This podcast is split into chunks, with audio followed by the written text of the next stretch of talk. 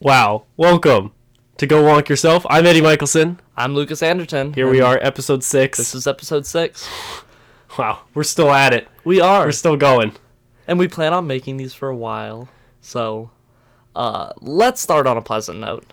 This was this just happened, but the Republican governor of Illinois, Bruce Rauner, took a large gulp of chocolate milk to illustrate the positive effects of diversity in the corporate world, declaring to the crowd, "It's really, really good.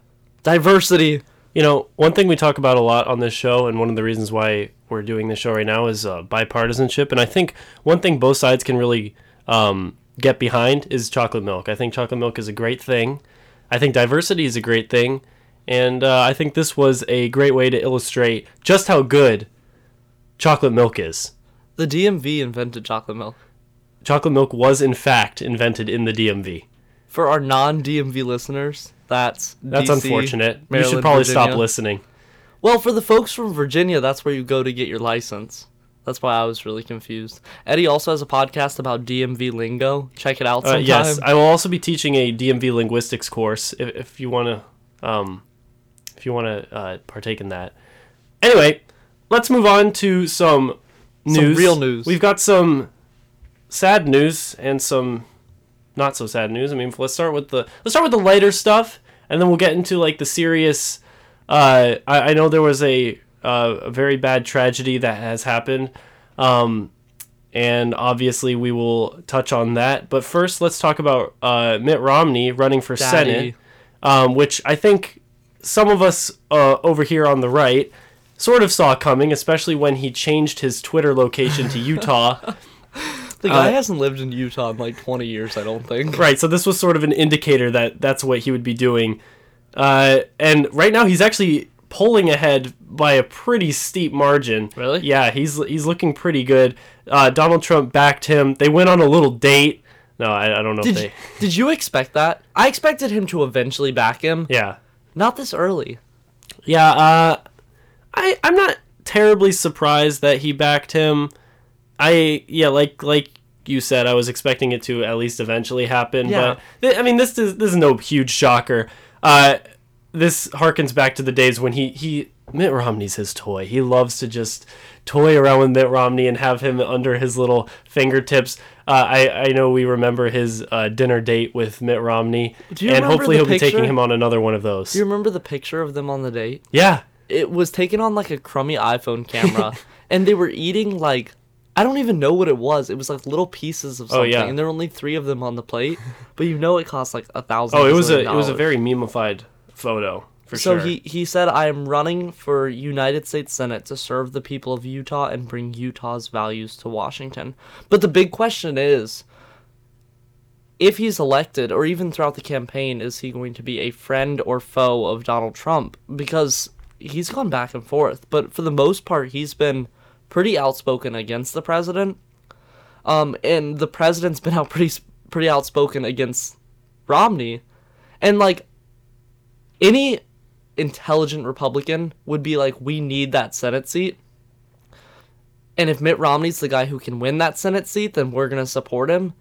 But I, I don't think Trump cares about the GOP strategy enough to like set aside his pride, which is why I was confused when he immediately backed the guy. Well, Trump certainly likes loyalty, but I think on the flip side, Romney is a principled guy. I think we can both agree on that. Yeah. And I think if um, there's some if there's some areas in which he and Donald Trump can agree, I think he's going to go with that. And if there's places where he disagrees, he's not going to be uh, afraid to voice that. So I think Mitt Romney is going to be pretty good in this running. I think he's going to win the seat pretty Oh, yeah. Um, and, and yeah, his 35 kids.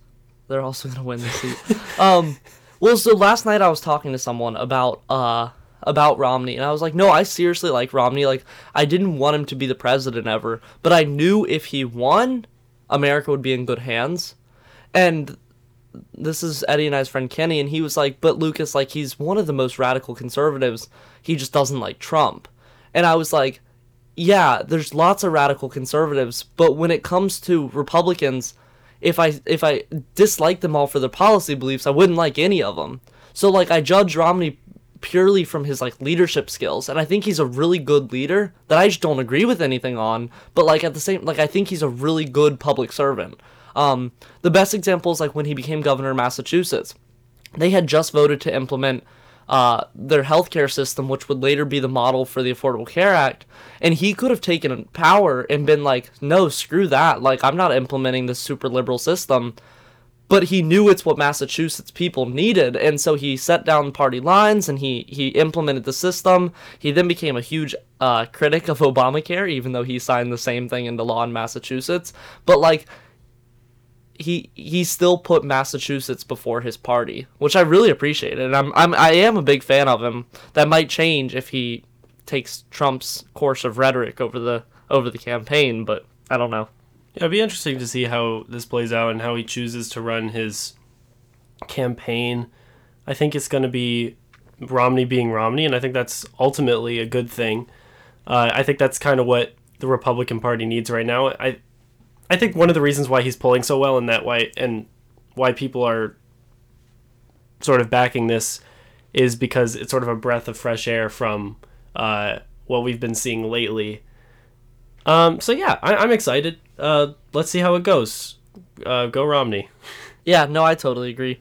Um, and I'm excited to see it. I'm excited to watch the campaign. Yeah. Um, and I think this will be a fun one to watch. Tom Cotton's will be a fun one to watch. If you don't remember, Tom Cotton tweeted about how the White House is an adult or a daycare center now, uh, because Tom Cotton wasn't seeking re-election, so he could say what he felt, and now he's seeking re-election, and Trump has become his best buddy. Um, and so that'll be another fun one to watch. Um, and like all those seats, like John McCain, Jeff Flake, like I, I know some of them aren't running again, but like it was just, it's interesting that when they're not running again, they can finally be like, wow, I freaking They can hate this they guy. can say how they really feel. Yeah. Um, so I want to talk about uh, the DCCC. So for those of you who don't know what the DCCC is, it's the Democratic Congressional Campaign Committee. Um, and just recently, they are adding six more candidates to this program called the Red to Blue program, and it helps congressional hopefuls stand out to donors and gain access to committee resources. So the candidates have to meet goals for fundraising and grassroots engagement to be added to the program. It's a very select number; it's like under 30. Uh, they have, and the candidates will benefit from DCCC staff resources, guidance, training, and organizational support. And the reason I wanted to talk about this is that Elaine Luria, a candidate for my home district, is one of the six new candidates added to the program. Um, and in my district back home, it's stirring up that same debate from 2016 of the DNC getting involved and helping Hillary win. So, like, I, I wanted to hear your opinion. Do you think it is the role of the party to get involved before primary? Or do you think they should always stay out of it? Uh, well, the question of whether they should always stay out of it, or uh, it's kind of a loaded question. I think it was a really bad look what they did to Bernie in the primary for 2016, and I think a lot that registered with a lot of people, and it ultimately proved uh, Bernie's point that the establishment is running the entire Washington machine, and that they're not getting the uh, grassroots uh, people person that they wanted, and they're not being listened to when they when they show up in uh, in droves to Bernie's uh, speeches, and they're very energized, only to have the DNC machine uh, rig the election in Hillary's favor. That's pretty disheartening for a lot of people. So I think if you're going to back up uh, candidates with grassroots support, and you're going to move uh, your uh, DNC machine in favor of a candidate, you better do that with some trepidation and make sure you're backing up peop- uh, candidates that people also back up. So it can be a good supplement for what people want to see, but if you're doing it to uh, find a more pragmatic candidate, that might raise some issues when Well- when it comes to people showing up to vote. So the the reason I agreed with it in this case is that before Elaine got in the race, Karen Mallard was our front runner in this race. Um, the problem is now she's been in the race for four months and she's raised thirty thousand dollars in one of the most flippable seats in the country, whereas the Virginia seventh district, which is considered a safe red seat, each of their main Democratic candidates has raised like four hundred thousand dollars, and so something isn't happening in the second district. So then Elaine got in the race, because Karen was totally screwing up in my opinion. Something was wrong there. And the DCCC was like, "Look, this district isn't getting their shit together on their own. We need to get involved because they weren't going to let it go to waste." And that's why I justified them getting involved. Um with the governor election in 2017, I hated that the party got involved and basically walked Ralph through the primary because I was a huge fan of Tom Perriello. And so, like, I felt like a little bad being for party involvement this time, but there's no reason that Karen should have only raised thirty thousand dollars in one of the most important con- con- like congressional races in the country, and so like it just posed this bigger question to me, of like, is it like uh party involvement or no party involvement or does it depend on the the case and i think the conclusion is it depends on the case Well, I think a truly good candidate that can energize a lot of people to get out there and donate.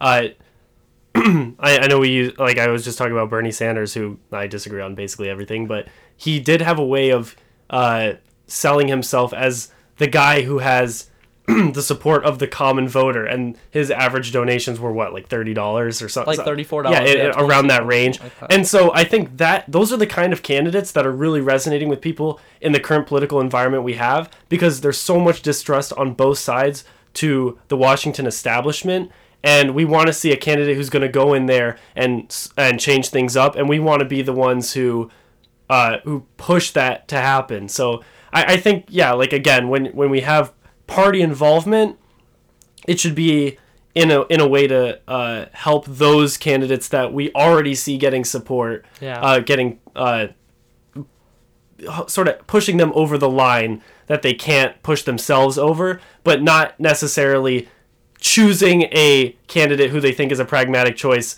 an establishment choice, and helping them win against someone like that. against someone who already has Right. traction. Um, yeah, no, I, I think that's a seriously good point, and I- I'm excited to see how that primary goes. Um, just yesterday, late last night, it turns out Elaine actually voted for if she wins her primary, the person who would be her opponent. She voted for him in the last race. Oh God. So yeah, right after the DCCC announced their endorsement, You can already see the ads, can't you? he already her opponent already posted i'm so glad that i had the support of my future opponent in Oh, no. 2016 so yeah that, that should be fun. I'm really That's looking forward to that. Um but i so i want to talk about robert mueller. Um so special counsel robert mueller's russia probe is gaining some traction.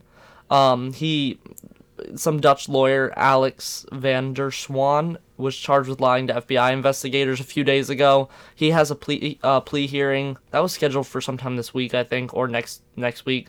Um, a federal grand jury brought charges against 13 Russian nationals and three Russian entities for violating criminal laws to interfere with the election. Um, and then, last but not least, Robert Gates has agreed to a plea deal in exchange for his testimony regarding former Trump campaign chairman Paul Manafort. And then just today, both of them got added charges. I don't know if you saw that. Well, yeah. Uh, a couple things that there weren't here in this inve- uh, in this investigation. Here it One, evidence that it swung any votes. Two, any evidence of actual collusion between Trump and uh, the Russians, and uh, further proof that I will not have to streak the quad. So uh, I, I can I'll let you take the floor from here. But I'm a Um, little happy that I'll be able to keep my pants on at least for this week. Let the record reflect Edward Michelson is wearing a Make America Great Again sweatshirt right now. We've lost him. You know, I was gonna get the Russian version. That's all in Russian characters, but I didn't have to this week. We'll we'll give it another month or two. But Okay, the one point you brought up that didn't, sw- there's no evidence it swung any, any ele- or what? What did you say? The first part. any votes? Yeah, I don't think that part matters. Um. Interference is interference, no matter how effective it was. Yeah, I, I agree with that to an extent, but I think this I think this kind of destroys the narrative of Hillary Clinton lost because of the Russians. No, we. And that's been that's been a No, narrative no, no, that's been going around for It- quite a while, ever since he won. And there's that's that kind of defeats the delegitimization narrative that Trump is an illegitimate Putin puppet who's only in there because uh, because the Russians got him elected. That's the there's no investigation's evidence for not that. over yet. The, you're absolutely right, and I think it's it's. I'm not going to say that there was absolutely no collusion and that it's completely proven that there was no collusion. Uh, as of now, because like you said, the investigation isn't over. And but it's gotten to Manafort, who was second in command. we always knew Manafort was a corrupt Yeah, figure. he was weird. He was a weirdo. But uh, yeah, like I, I mean, uh, I'm, I'm not going to write it off now. I think as the evidence comes, I will change my view on this. But as of now, I'm not going to be streaking the quad, and I'm happy about that. Is it not terrifying though that it is now almost proven that Russians interfered, and Trump is not mentioning how we're gonna fix it before November? uh, one, Obama didn't address how we're going to fix it. That's because he was scared that people like you were gonna say he was doing it for Hillary. But is does that matter when you're president of the United States and you have a foreign entity who's trying to For interfere the in sake the of elections? keeping our democracy stable, yes, it does matter. I I disagree with that. I I think that what's more important to keeping your democracy stable is making sure that foreign entities aren't attempting to swing your votes. But Trump's not doing that now. Uh, uh, yeah, no, and I think that's a problem. I think if he wants to really uh, prove himself as one who isn't has no stake in the Russians swinging the elections, he should, yeah, he should definitely address this in some way. But to what extent are the Russians actually interfering is the real question, and I think that's something we both have unanswered yet, and we have to wait for more information Yeah. to come out about it. But yeah, I think this. Um, I think the charges are a good thing. I think if you're gonna do something illegal, you should get charged for it, and that's that. I Did you see that some of the ads were uh some of the Russian ads that were planted on Facebook were pro Bernie Sanders ads? I did hear about that. Yeah. Yeah. Uh pro Bernie Sanders and pro Jill Stein, basically anything to try and screw Hillary It out seems of the more like it's leaning towards anti-Hillary Than than, pro-Trump. pro-Trump, Yeah. uh, which I is agree. something to consider. Uh, and also, if what we're looking at right now in terms of what this collusion thing is are a few Facebook memes and a Twitter account that got what a hundred thousand followers, I don't think we're looking at any like serious government-run operation that was highly sophisticated I think we are. in order to destroy our democracy. I, I think that's a little far-fetched at this point. Congress almost unanimously voted to implement sanctions on Russia, and Trump won't do it. There's no excuse for that unless his loyalty is with them and not us. Oh yeah, because Obama was was very tough on Russia. no sanctions were voted on that Obama didn't implement. Trump is just ignoring the fact that those sanctions were voted on.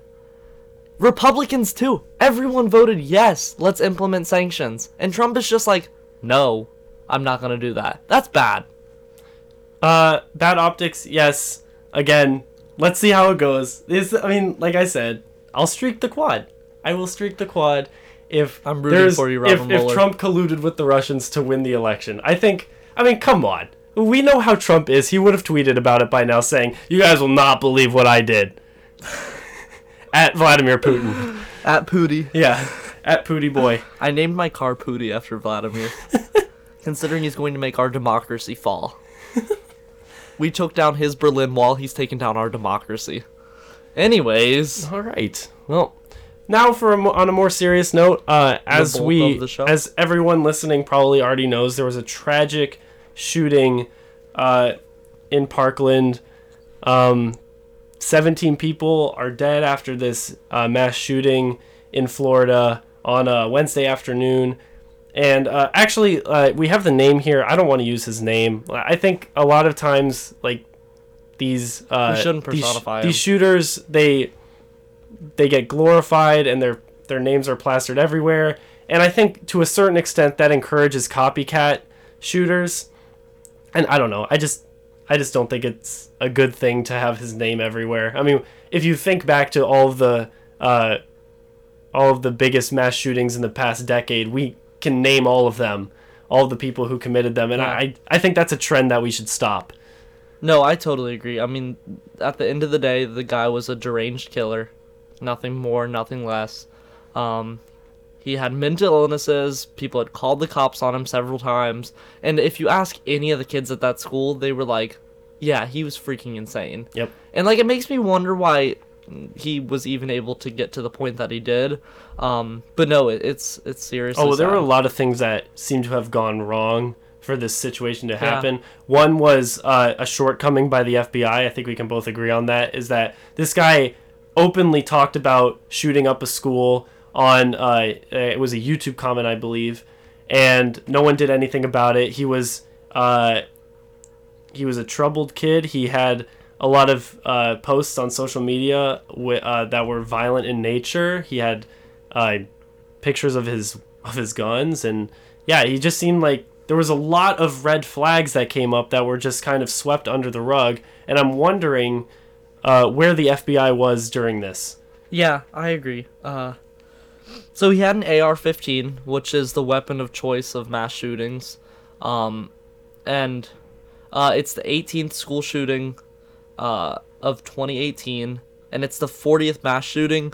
Mass shooting is defined different ways by different organizations. Uh, that's I actually think not that's- true. The 18th school shooting. That's that statistic has been debunked as of now. Really? Uh, yeah. What defined school shooting? This was actually this was actually fake news.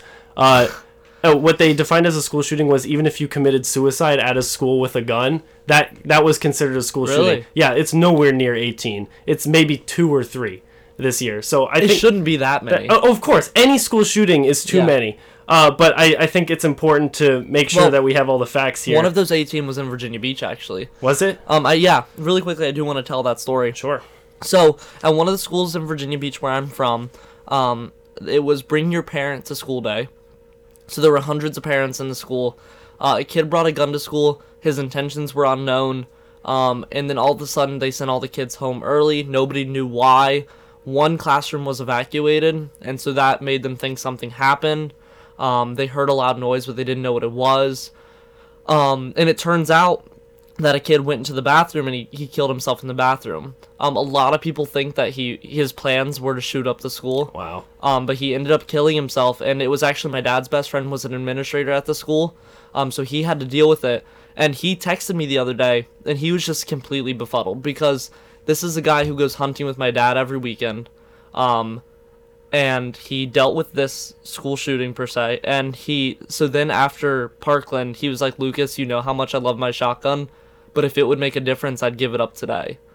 Because he's tired of this. And i think that's what a lot of people are thinking right now. They're just tired of it. They're thinking that that right for them to to own that weapon for recreational use just isn't worth it anymore.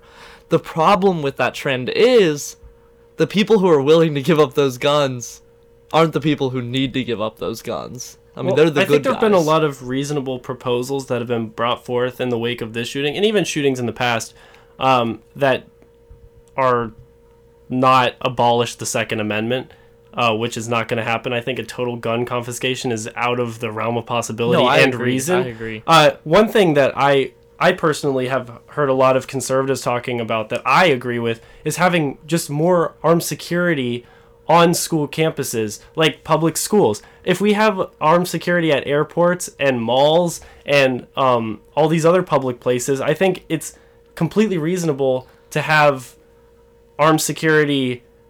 Did on you not have a, a school resource officer at your private school? no. See, when you walk into the building of most public schools, right on the right, there's usually a police officer's office, which I know generally might not still be enough. But like, you had to walk past a, a real police officer who was assigned to. I'm not they- talking about like a single guy with a radio who can call in uh, a squad if need be. Obviously, there weren't enough armed security at this school, and so I think if there were actually guards who had uh, who are armed, that would at least be a deterrent, if not a saving grace for when this kind of shit happens. But like, you don't put more guns in the school. I don't think that's the solution. Is there's already too many guns in the school. What what is it? I don't think an armed security guard is going to be the one who's shooting up the school. I think it's a a person who knows that there's no one there who's going to stop him if he goes in there and starts shooting up, uh, if he starts shooting up the school. I, I and I I really think that a lot of these a lot of these zones that mass shootings occur are gun-free zones.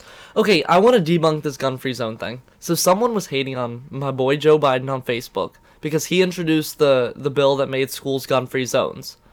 That doesn't apply to armed security guards. Gun free zone simply means unauthorized people, so people who have concealed or uh open carry licenses. That just means they can't walk into the school.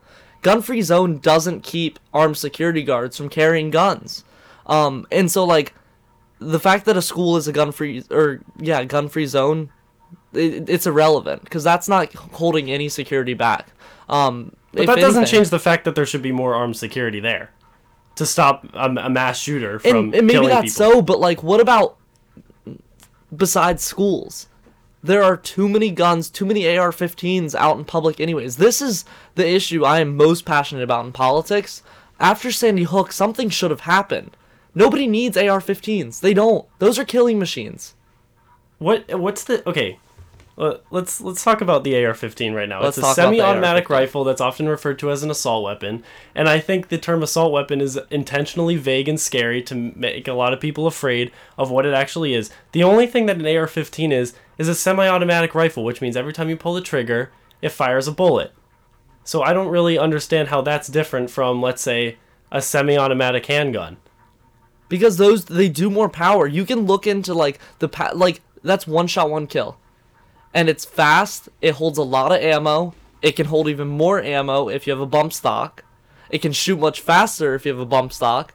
And like that's the other thing. Okay, so let's Bump talk about a bump stock ban. Let's because, get rid of them. Because uh, Trump bump stock, bump stocks are something that uh, Trump has talked about considering a ban for and saying they might actually be currently illegal. I don't know what the I don't know if they're where the legal basis for that is, but uh, yeah, I think a lot of conservatives are actually talking about uh, and supporting a bump a bump stock ban. That's because they're trying to get reelected. But I think uh, I think an AR-15 ban uh, itself is unreasonable. who needs that gun?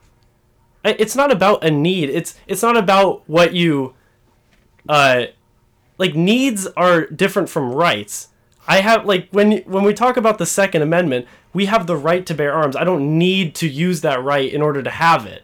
But let's just even take that a step further. And I know you're going to totally disagree with this, Mr. Originalist. But, like, have you seen that commercial where the guy walks into an office building holding a musket and he shoots one shot like he's going in there to shoot up the place?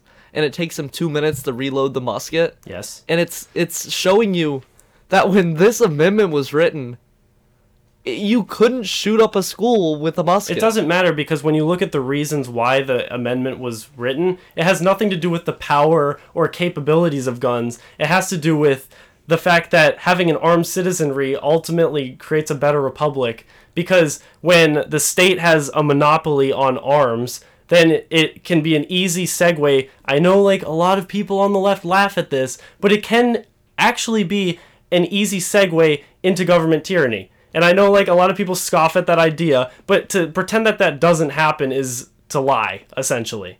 So I'll even take it a step back then. Let's say I'm giving up on my assault rifle ban, which the Florida State House in front of the entire student body of that school, they gave up on the assault weapon ban. They voted it down right in front of all those kids. But like, what about let's at least raise the age to 21 and let's at least give it a waiting period cuz you don't need it instantly. Well, one proposal that I actually liked was okay, yeah, we can talk about the age, and I mean that might actually be something that we can like consider. But uh, one, uh, I forget who was talking about this. I believe uh, Ben Shapiro was talking about this, and My favorite. David French from National Review was talking about this. my both my Um, favorites. they were talking about a basically a policy in which you can apply to have uh, it with people within your family. You can basically apply to have that person's gun rights uh, revoked because of a mental illness or a, uh, some other incapacity to use a gun, and that this would be a temporary measure that could be extended if they felt necessary. But this is basically to keep guns out of people who are mentally ill and perceived as violent. this within, kid didn't have any family. within the context of a. Like who would report him? Well, this guy like was openly like a violent guy, and like he was obviously uh, troubled. And But his the FBI should have been all over saying. this. Yeah, that's true. This was a shortcoming by the FBI. It was a shortcoming by lots of people. I mean, you can't prevent every mass shoot. I mean, if you have a lone wolf who finds his way to get, I mean, he has he had grenades on him that we Yeah. still don't know how he got those. Um, like if someone wants to shoot up a school, they're gonna find a way to do it, and there's not always going to be some sure way to stop them. I'm still waiting for a sure way, short of a complete gun confiscation, which still Nobody's asking that would that. prevent mass shootings like this from happening. the, this this painting that Democrats are coming for your guns is not true. A lot of Democrats own guns, and like there is just no reason that when This guy who we're not gonna name, he walked into a gun store when he was 17 years old, and in three minutes purchased an assault rifle. That's not true. That that was debunked as well. No. He, he walked in at 17, he applied for one and then he said I changed my mind, I'm not buying one. And they said okay, sure. And he wasn't he didn't have to show ID because he actually backed out of it at the last minute. But and this he was could still debunked. do it. No, he they didn't he didn't show identification, so he didn't walk out with a gun. This was completely debunked. I didn't even get to that part. I didn't say he walked up with a gun, but like you can do it that quick. He didn't purchase a gun. He But didn't you get can. a gun. You can though. Okay, That's I want, the issue. I, I want to see someone who actually walks out with a gun at age 17 without proper identification. That hasn't happened. I will This find didn't, you someone. This didn't happen. but Eddie, it just shouldn't be that easy. Why can't It's you not. wait a week? It's not that easy. Why can't what this, you- what you're referring to didn't happen. It just didn't. When you apply, when you go to buy an assault rifle, what is wrong with waiting a week and having a complete background check I, I agree with background checks. I think that's a good thing. Sure. and raise the age limit to 21? Okay. Then perfect. And then I'll come for your assault rifle in another year. Yeah, exactly. That's the thing. I'm not coming for your pistol. I'm not coming for your shotgun. I'm not going to keep you from hunting. I'm not going to keep you from going to the skeet range. I'm not going to keep you from doing any of that. My family owns, we have a whole freaking gun locker at home. If you, all my friends, I sent them a Snapchat when I got home for, for Thanksgiving. I walked in the house and there were six shotguns sitting right inside the living room. Like, I'm not from that kind of, most Democrats don't care about your pistol that you keep in your bedstand. We care So about what's wrong guy with an AR-15 other than it's scary? the fact that this guy owned 12 killing machines that the United States military uses to kill terrorists. That's unnecessary. But the, the no, the AR-15 itself. What is wrong with that particular gun? Even gun experts consider that gun a literal killing machine. I think aren't, aren't all guns killing machines? If you shoot someone, your intention is to kill them. Why is it that every single school shooting that's and every single mass shooting that's been on the Uh, what was Virginia Tech use? Uh, the the guy who is who shot up Virginia Tech used handguns. Okay, minus one. Not an AR-15. minus I one. mean, they look- are almost all AR-15s. That is the weapon of choice for school shooters. Apparently not. Hundred percent. Ninety-nine percent. I don't even think it's ninety nine percent. It's some insane number. This is the gun they resort to, and that's scary. So you think if we ban the AR fifteen, okay, let's even. that's gonna solve I'll- the problem with mass shootings, and that If it saves these 17 lives, sure. I don't think it would. I don't think it would save seventeen lives. Would it save any lives? I don't think there's any evidence that suggests it would. I think it would. I, I don't think there's any evidence to back that up, and you can't just you can't ban a you can't ban a, sp- a specific type of gun based on speculation of what's going to happen. I don't think that's going to get any I think the Supreme support. Court actually said you could. They were like, "There's there's no blanket protection of the Second Amendment. You can ban specific types of guns for any reason you want." And I think that Maybe AR-15 legally you can, but I think politically that's like that's not a smart move, and I don't think that's going to garner much support. I think 85% of the freaking country disagrees with you. Well, I think when you get uh, what's his face, jo- who's the who's the Democrat who tweeted that they should lower the voting age to sixteen? I have no idea. Oh man, who was that guy? What's wrong with that? Lowering the voting age to Oh, yeah. sixteen? Well, first of all, you wouldn't get your gun ban that you want so bad because most young people support the Second Oh, Amendment. Oh, it's over fifty percent. It's usually older people who who uh, oppose the Second Amendment. But anyway, so that's all I really have to say on it. I don't think an AR-15 ban is going to solve the problem that we have. I think more armed security in these places is going to help. I think, yeah, like you said, like background checks are obviously a good thing if you want to purchase a weapon. And I think being able to uh, identify people with mental illness and get guns out of their hands, and also, if the FBI was doing its job, this could have been prevented. I do want to ask you after Orlando, my congressman, Scott Rigell, former congressman, he introduced a bill um, that the Republican Party hated for some reason. Um, and it it kept people from uh, who were on the FBI's no fly list or fly whatever you call it, no fly watch list from purchasing weapons. What do you think about that? Mm, I think it. I mean, you can be put on a no-fly list for some pretty lenient reasons, And that was so I think that's kind was- of a slippery slope. That was Republicans. That was their uh, their reason for opposition, or at least their stated reason for Yeah. opposition. And they introduced the same bill, but it had a uh, a much more thorough, much more thorough due process. Um, and like I partially agree with that, but at the same time, if the FBI is worried enough to not let them on a plane, like I'm like, why let them buy a gun? Um, it doesn't keep them from owning guns. It's just while they're on the no-fly list, they can't purchase new ones. Um, and it was it was shot down. It was bad. Um, so it was sad. But um, so do you think that this shooting is different? Um, after Sandy Hook, we talked about it for a few days, maybe even a few weeks. Chris Murphy introduced some comprehensive legislation. None of it passed, and then we moved on. And that seems to be the normal trend. We talk about it for a few news cycles and then we move on. This one doesn't seem to be dying down. Do you think it's different? Well, I, first of all, I think it's really still fresh on people's minds. Yeah. It, it is still a recent occurrence. I think the people who are directly affected by it were people within the age range of people who would like to be uh, pretty vocal about like how they feel about the situation and who are obviously, uh, I mean, wow, like I, you can't even imagine what these people are going through right now, like the trauma and like the emotions that they must be feeling right now about the situation and. I mean, obviously, like both of our hearts go out to like everyone who was affected by this in any way. Um, so I think, yeah, that that elicits a certain emotional response, and people want something to be done. And I think we can all like both of us want something to be done uh, in order to stop. Um, I mean, obviously, we disagree policy wise, but none of us want to see this happen. And I think one of the one of the negative things that's been happening in the political discourse that comes out of all these uh, mass shootings is that we tend to demonize the other side as sort of being complicit in these things from happening and sort of suggesting that they want these things to continue happening. And I, I think that's just an egregious assault on political discourse. He said assault. He's funny. Um, did you watch Marco Rubio's performance at all in the town hall? Uh, I did not. It was pathetic. Was it? It was bad.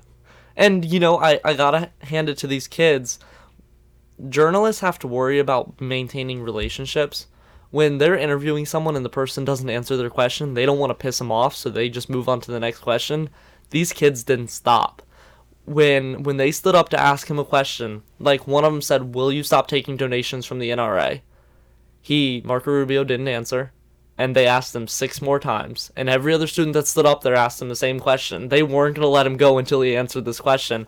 And at the end of the day, I mean, he gave a pretty half-assed answer in my opinion. But um, I do want to applaud him for even going in front of. It was I don't remember. It was something like six thousand people were in this arena, and him and the NRA, um, and I think the sheriff from the area all went up on stage and. And I do applaud him for that because I mean, at the end of the day, he is their representative so like it's his job to listen to them. Um and then i, I i'm not ever gonna say this ever again probably on this podcast like hats off to trump for for sitting down with these families. Um apparently he did a lot of listening and not too much talking when he did talk. Apparently he was reading straight off of note cards um but like he he sat down he gave him the time of day and i think that's really important um and these kids are doing great things now.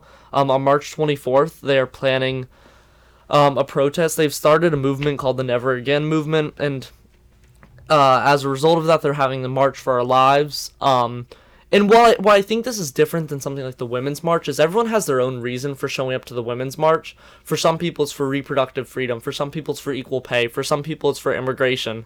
Whereas for gun reform, I think we're all, or for this march, we're all showing up for one reason. So I think it's very targeted, and like they are trying to accomplish. What would you say is the reason? uh, common sense gun reform. And what what does common sense gun reform look like? um, maintaining background checks because a lot of states either have no background check system in place or a very limited one. Having some sort of waiting period for some people, it's getting these assault style weapons or semi-automatic rifles off the streets. Um, for some people, it's keeping people from on the who are on the no-fly list from getting guns. There's a set of reforms that something like anywhere from sixty to eighty percent of the country agree on but the gun lobby has a chokehold on the Republican Party, and even some Democrats, they do. The NRA is an interest group. I don't see what the problem with that They're is. an interest group that frames themselves as being for the Second Amendment, but at the end of the day, they're for the gun manufacturers. they're well, they back the Second Amendment, and a lot of people back the NRA, and that's why they're so influential. Uh, it's not it's not like the other way around where they're influential just because they happen to be influential. It's because a lot of people care about the Second Amendment and happen to support the NRA's cause. Okay. Fine. I think the NRA is a terrorist group. Eddie thinks they're a good cause. Apparently, I'm a partisan cock. So, um, but if you want to support the march, go to gowonkerself.com slash parkland. It leads to their GoFundMe I will tell you where. I'll be tomorrow. I'm going to CPAC. He's going to see. Uh, I am taking my hot girlfriend to go to CPAC, That and it's disgusting. It's going to be fantastic. Uh, so if when you, is Rosie going to be a guest on the show? we'll have her on. Uh, we'll talk about her dad, who uh, we agree on politics. Let me tell you, this man, this man is the only Republican in the entire Commonwealth of Massachusetts. It's true, and uh, you know we and get when Eddie goes well. to visit, Eddie's the only other Republican. is it a Commonwealth or a state? I think it's a Commonwealth. Anyways, um, so Eddie, so I will be coming at CPAC? you. Uh, should I do some? Maybe I should do some, Some content live from, from. C, some CPAC, and I'll bring it back. I have purposely kept Eddie logged out of the Twitter up to this point, but I guess I have to log him in. Oh now. boy, I'll be coming at you live from CPAC. Uh, if you want to meet me up there, uh, I will be uh, at Rick Harrison's uh, speech. I would love to see him speak. So I'm Pawn Stars. yes, Pawn- I'm Rick Harrison, and this is my pawn shop. So um, so that's where I'll be. Uh, I Lucas will, will, be here fighting with people on Facebook in his bed. Uh, I presume all I do day. that a lot. I come in here late at night and he, uh, he's on he's on his phone up in his little perch and I'm like, "Are you fighting on people? Are you fighting on Facebook again with people?" And he's like, "Yep." Eventually, I move to bed. Usually, I sit at my desk with my Oh, my he's dual screen. typing. So I can have like four Facebook arguments open at once. I'm slowly losing friends on Facebook because I keep blocking people. It's not even blocking Republicans. All the Republicans are gone. Now I'm just down to Democrats and then you can that I switch to your with. you can always switch to your Hillary fan account to flame people if you need backup. So I have a Hillary fan account on Twitter. Eddie likes roasting me for it. It actually became a Kamala Harris fan account. Oh no. Look, I love her. I do. know you do. You have her as your wallpaper. I and- do. I Oh do. boy. Well, Who are you gonna see at CPAC tomorrow? Um, well, I'm gonna see uh, Mark Levin.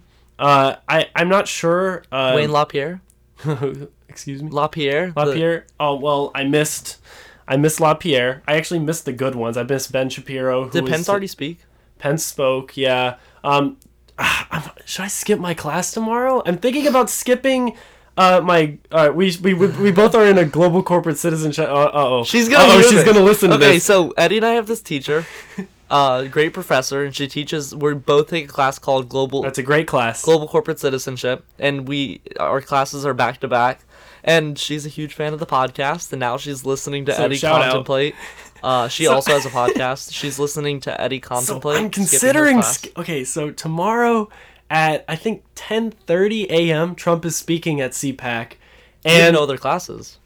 what's that? You have no other classes. I don't have any other classes except for global corporate citizenship, and I don't know if I'll be able to make it back in time for the class. The class is at 2:30, so I I could try and get. I mean, I have a I have a student pass to get in CPAC, so I don't know if I could get there and then come back in time, or if I'd have to skip the class or be late. Hey, professor, I don't think Eddie's gonna be in class But tomorrow. I, the the the query for today is: Is it worth it to see Trump and skip class?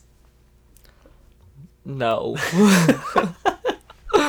I had the opportunity to meet him uh, back on the campaign trail because he spoke at a university near my house, and I was working for a firm at the time that was a Republican firm, and and we were the ones hosting him, and they had a seat for me and everything, and uh, I turned it down because I have a, a spine. Oh, wait, did, I'm sorry, that was not logically consistent. You're the Democrat on this show, and you have a spine. Yes, unlike Paul Ryan and every other Republican. Okay, well, I agree with the Paul Ryan statement. All right, Dude, that guy's the worst. I used to love him. I still like. I I don't think he's in the right place. I don't think this is what I mean. Mm, I don't know. I don't think he's we gonna- could have an entire episode about Paul Ryan, and we could just have the sad Paul violin Ryan playing in the, special. ba- in the background the entire time.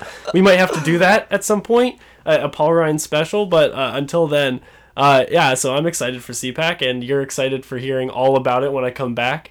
You Um, miss Ben Shapiro. That's all that matters. I missed Ben Shapiro. I stand that man. All right. he's the future of the Republican Party. I thought Ben Sass was. Ben Sass and Ben Shapiro could be best friends. I'm puking on the Same thing with Mike Lee. I think these guys. are- Apparently, Joe Biden is the future of the Democratic Party. Do, does he even have a future for himself? I mean, he's got another what, like, twenty years, maybe. If you didn't see, Joe Biden has opened some office right next to the Capitol building. It's called like the Biden Center for Diplomacy, but the entire staff is people with years of campaign Okay, experience. hold on, guys. I have here's what here's your homework for tonight. Go wonk yourself, listeners. Do we have YouTube.com. listeners?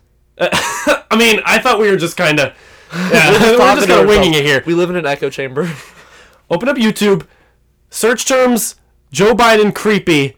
Enjoy. You oh got like you got an, you got an hour to. You, if you ever have an hour and a half to kill, that's what you got to search. Enjoy. You're welcome. It's gonna take a lot longer than an hour and a half. Stop! Don't defame this man on my show. He is a great public servant, with a very, very, very long career. that's Very, for sure. very, That's for sure. very long career. All right, I Well, think with that's that- a wrap.